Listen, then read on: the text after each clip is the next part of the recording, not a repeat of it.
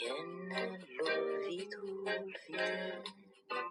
che io abbia sido de callarme se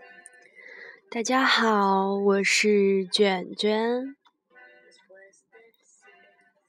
今天和大家聊一聊健身路上常犯的错误有哪些。这期节目呢是上半部分，一共总结了十个错误，今天聊一聊第一个到第五个。这篇文章呢是我认识的一个健身健美的爱好者启心原创的，当然文字版本的内容在他的微信公众号上 Body Dream 健身交流平台，如果大家想看的话也可以多多关注。那么今天就进入我们的正题吧。第一点是重计划轻执行。很多爱好者在请教别人的时候，通常会罗列自己日常的训练计划，或者是拿出某个健美明星的计划问自己是否可以借鉴。还有很多新人在刚接触健身没多久就急着求救，希望别人给他做一个能够立即见效的训练计划。但是我们应该弄清楚的是，所谓科学的健身计划和健身的饮食计划永远是非常私人化和个性化的，因为每个人的身体情况和运动基础都是不相同的，所以运动处方如同药方一样，是不能信口来开河乱说乱开的。别人在对你们的具体情况详细了解之前，都是无法对症下药的。再有就是初中级水平的爱好者的训练计划安排其实都是大同小异的，对于此阶段的人来说，计划应该尽量的简单、基础、实用。很多花样很多的计划，其实往往是给高级水平的健美运动者设计的。初学者往往忽略的最重要的因素就是如何正确的执行这些看起来差不多、比较简易的训练计划。很多人连基本的动作规范、技术要领都没有完全掌握，这样就很效率低下，效果也就不好。还有一些人，虽然训练的时间也不短，但由于缺乏学习和科学的指导，即使自我感觉再良好，但是实际训练水平水平还是很低。建议初学者在业余时间里可以通过杂志、书籍、网络多多学习相关知识，最好在健身房里找个有经验的或者负负责任的教练，手把手带门带入门，打好基础为妥。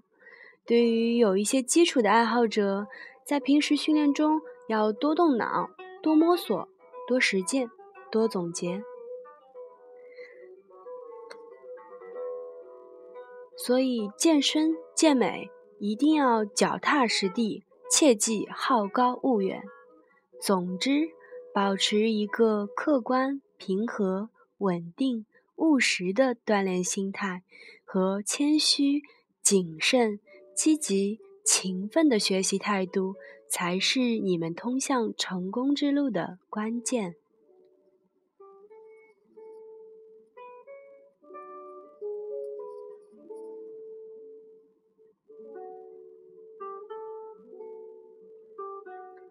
好，再说一说第二点，是所谓的护具依赖论。在健身健美论坛或是健身房里，听得最多的关于健身护具的误解就是所谓的护具依赖论。有些人认为护具能不用则不用，不到万不得已千万不要用，因为害怕产生依赖。为什么会有这种误解呢？其真实原因就是很多人把健美训练混同于普通的力量训练，不管是训练方法还是对于护具的态度。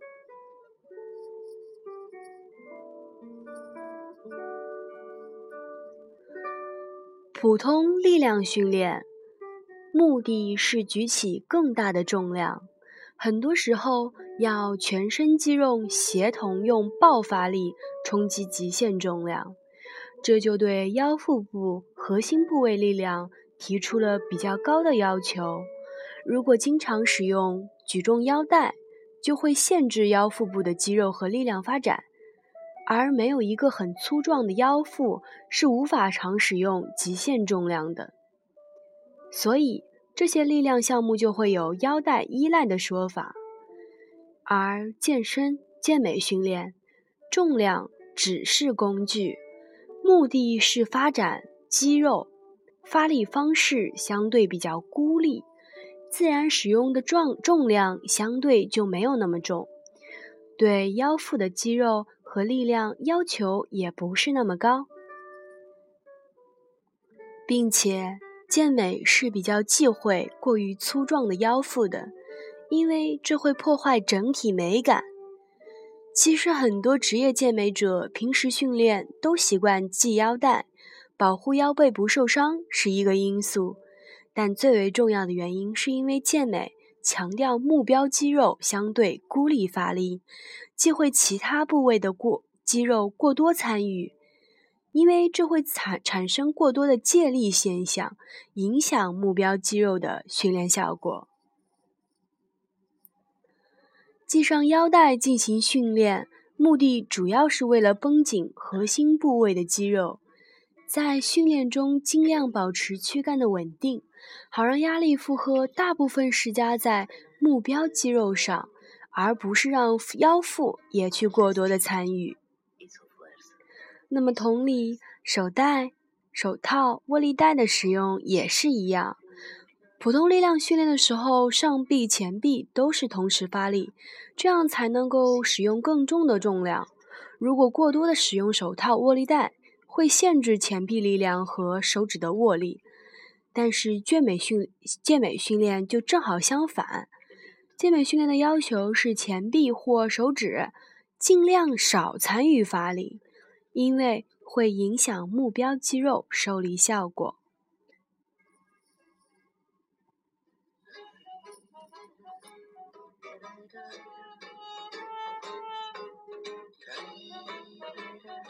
好，第三点，再来谈一谈饮食方面的问题。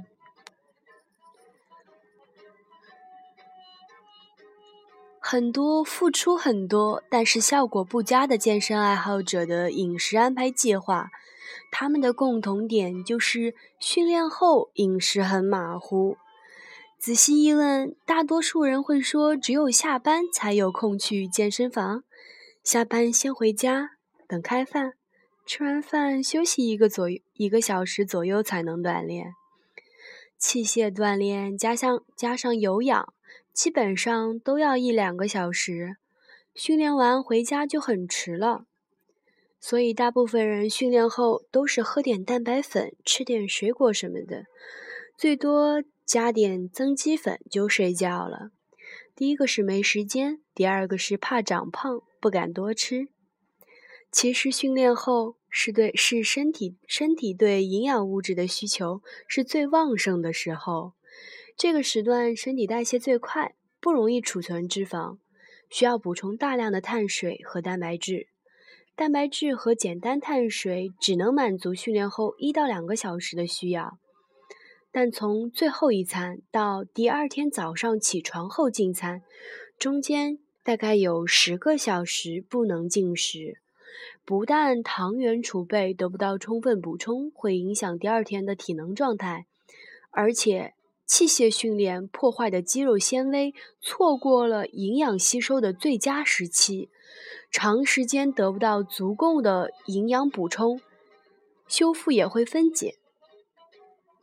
这样不但长不了肌肉，长期如此还会导致营养不良，越练越瘦或者身体虚弱。我们看一看正确的解决方案，尽量把训练时间提前，有条件的最好是早上或者中午训练，这样从训练后到晚上睡觉前之间能够多吃几顿，充分的补充机体所需要的营养，同时也可以避免睡觉前吃大量碳水而导致脂肪过多堆积。如果你只有下班后才有时间，那么建议训练前不要吃正式的晚饭，下班前或下班后吃一点面条、馒头、全麦面包类的复合碳水，不要太多，这样就能够足提供足够的能量进行大强度的器械训练了。比如你五点钟补充一些复合碳水，五点半或六点到健身房开始器械训练。器械训练抓紧时间，高效率地完成训练落任务。训练后立即吃香蕉等简单碳水加蛋白粉。这个时候应该不超过晚上七点半，或者更早。七点半回家吃正式的晚饭，有肉、有饭、有蔬菜。十点钟左左右再补充一次，以低脂、高蛋白食物为主。如果吃的脂肪含量比较多的人，就可以去掉复合碳水。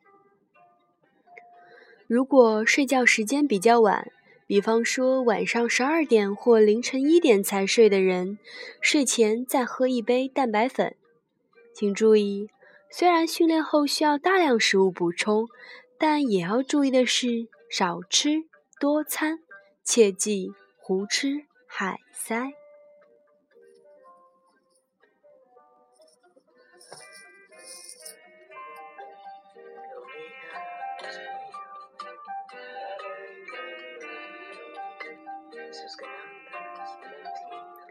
再来谈一谈第四点，重力量和维度数据、轻实质和成分。很多人咨询训练问题或展示训练成果，总喜欢罗列自己一大堆的体重、各部位的维度数据，以及做各个器械动作的力量数据。数据在内行眼中，这些数据是基本没有什么实用价值的，无法真实的反映你的训练水平和训练效果。健美就是一个典型的以视觉效果为判断依据的运动，不管你是肌肉发达还是瘦弱还是肥胖，都得通过眼睛来落实审核。在专业的私教体能测试里，体重、维度只是其中最基本的一项，要想真实的反映出问题，还得看体重和维度数据背后的身体成分比例数据。在相同的身高前提下，同样是九十千克的人，有的人很健壮，有的人很肥胖；同样是上臂为四十厘米，有的胳膊很健美，有的胳膊很难看。就算两人的身高、体重、脂肪含量都差不多，要想体格达到较高的水准，那还得看肌肉的质量、形态以及整体比例。所以说，与其罗列一大堆的身体数据，不如上几张不同角度的、正常光线下的清晰的全身肉照。其实力量数据也是如此，我们会在健身房里看到以下奇怪的现象。一个肌肉很不发达的初学者使用的重量，往往比那些训练有素的专业运动员还重得多。其真实原因就是，专业运动员练健美，都是强调目标肌肉孤立发力，其他部位肌肉发力为辅，主要目的是让目标肌受刺激，重量对于他们而言只是手段，不是目的，而不是为了举重而举重，所以使用的重量看起来相对不是很重，但他们练得准，效率高。而有些菜鸟则相反，他们认为举得越重，肌肉就会越大，但全身或几块肌肉协同发力举起的重量和单块肌肉孤立发力为主举起的重量能够相提并论吗？效果肯定是截然不同的。他们混淆了普通力量训练和健美训练，表面上看得苦，吃看吃苦，流汗举得重，但实际训练效果低下，训练效果很差。所以说，评价一个人的健美训练水平，单纯的绝对重量复合数据是说明不了什么问题的，关键在于你是怎么做的。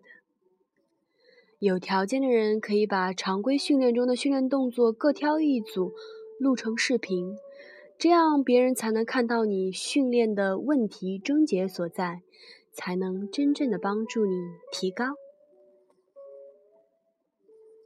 好，下面来一首欢快一点的歌。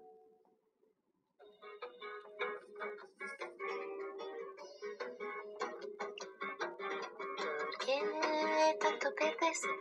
tanto buscarse, sin encontrarse. Me encierran los muros de todas partes. Barcelona, te estás equivocando.我们再说一说今天的最后一点，就是第五点，深蹲不安全以及膝盖不能够超过脚尖的脚尖的论点。很多健身爱好者或者健身教练，特别是体适能的私人教练，都认为深蹲是不安全的动作，要少做或者是不做。这种观点是很片面，也是不客观的。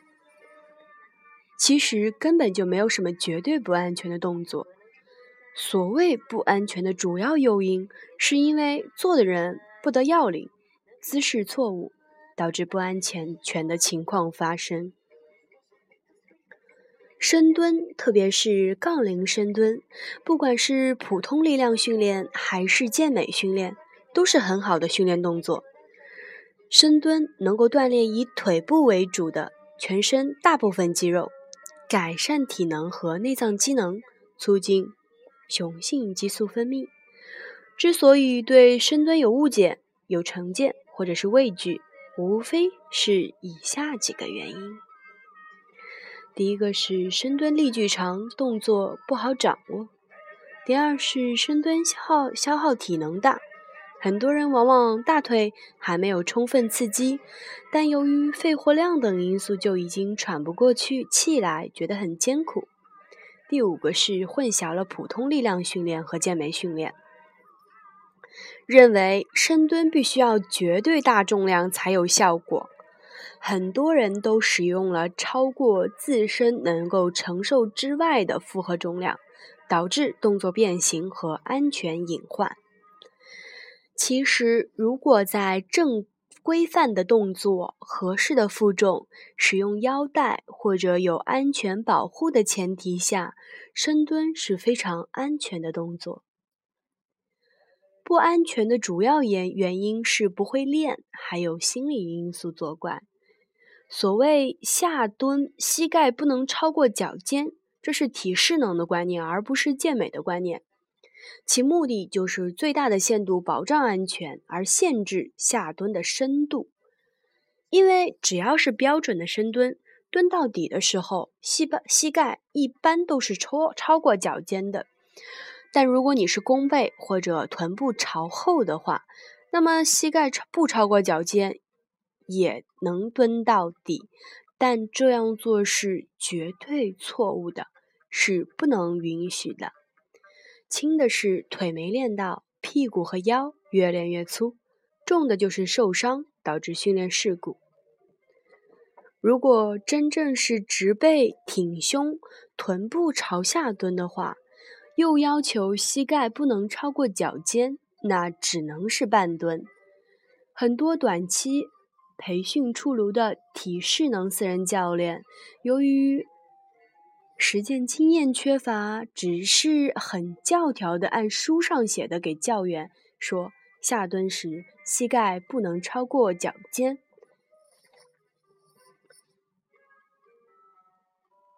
他们不知道真正的原因，有的教的动作确实是膝盖没有超过脚尖，但会员做的时候背塌了，上身过于前倾，反而是膝盖压抑压力过大，造成安全隐患。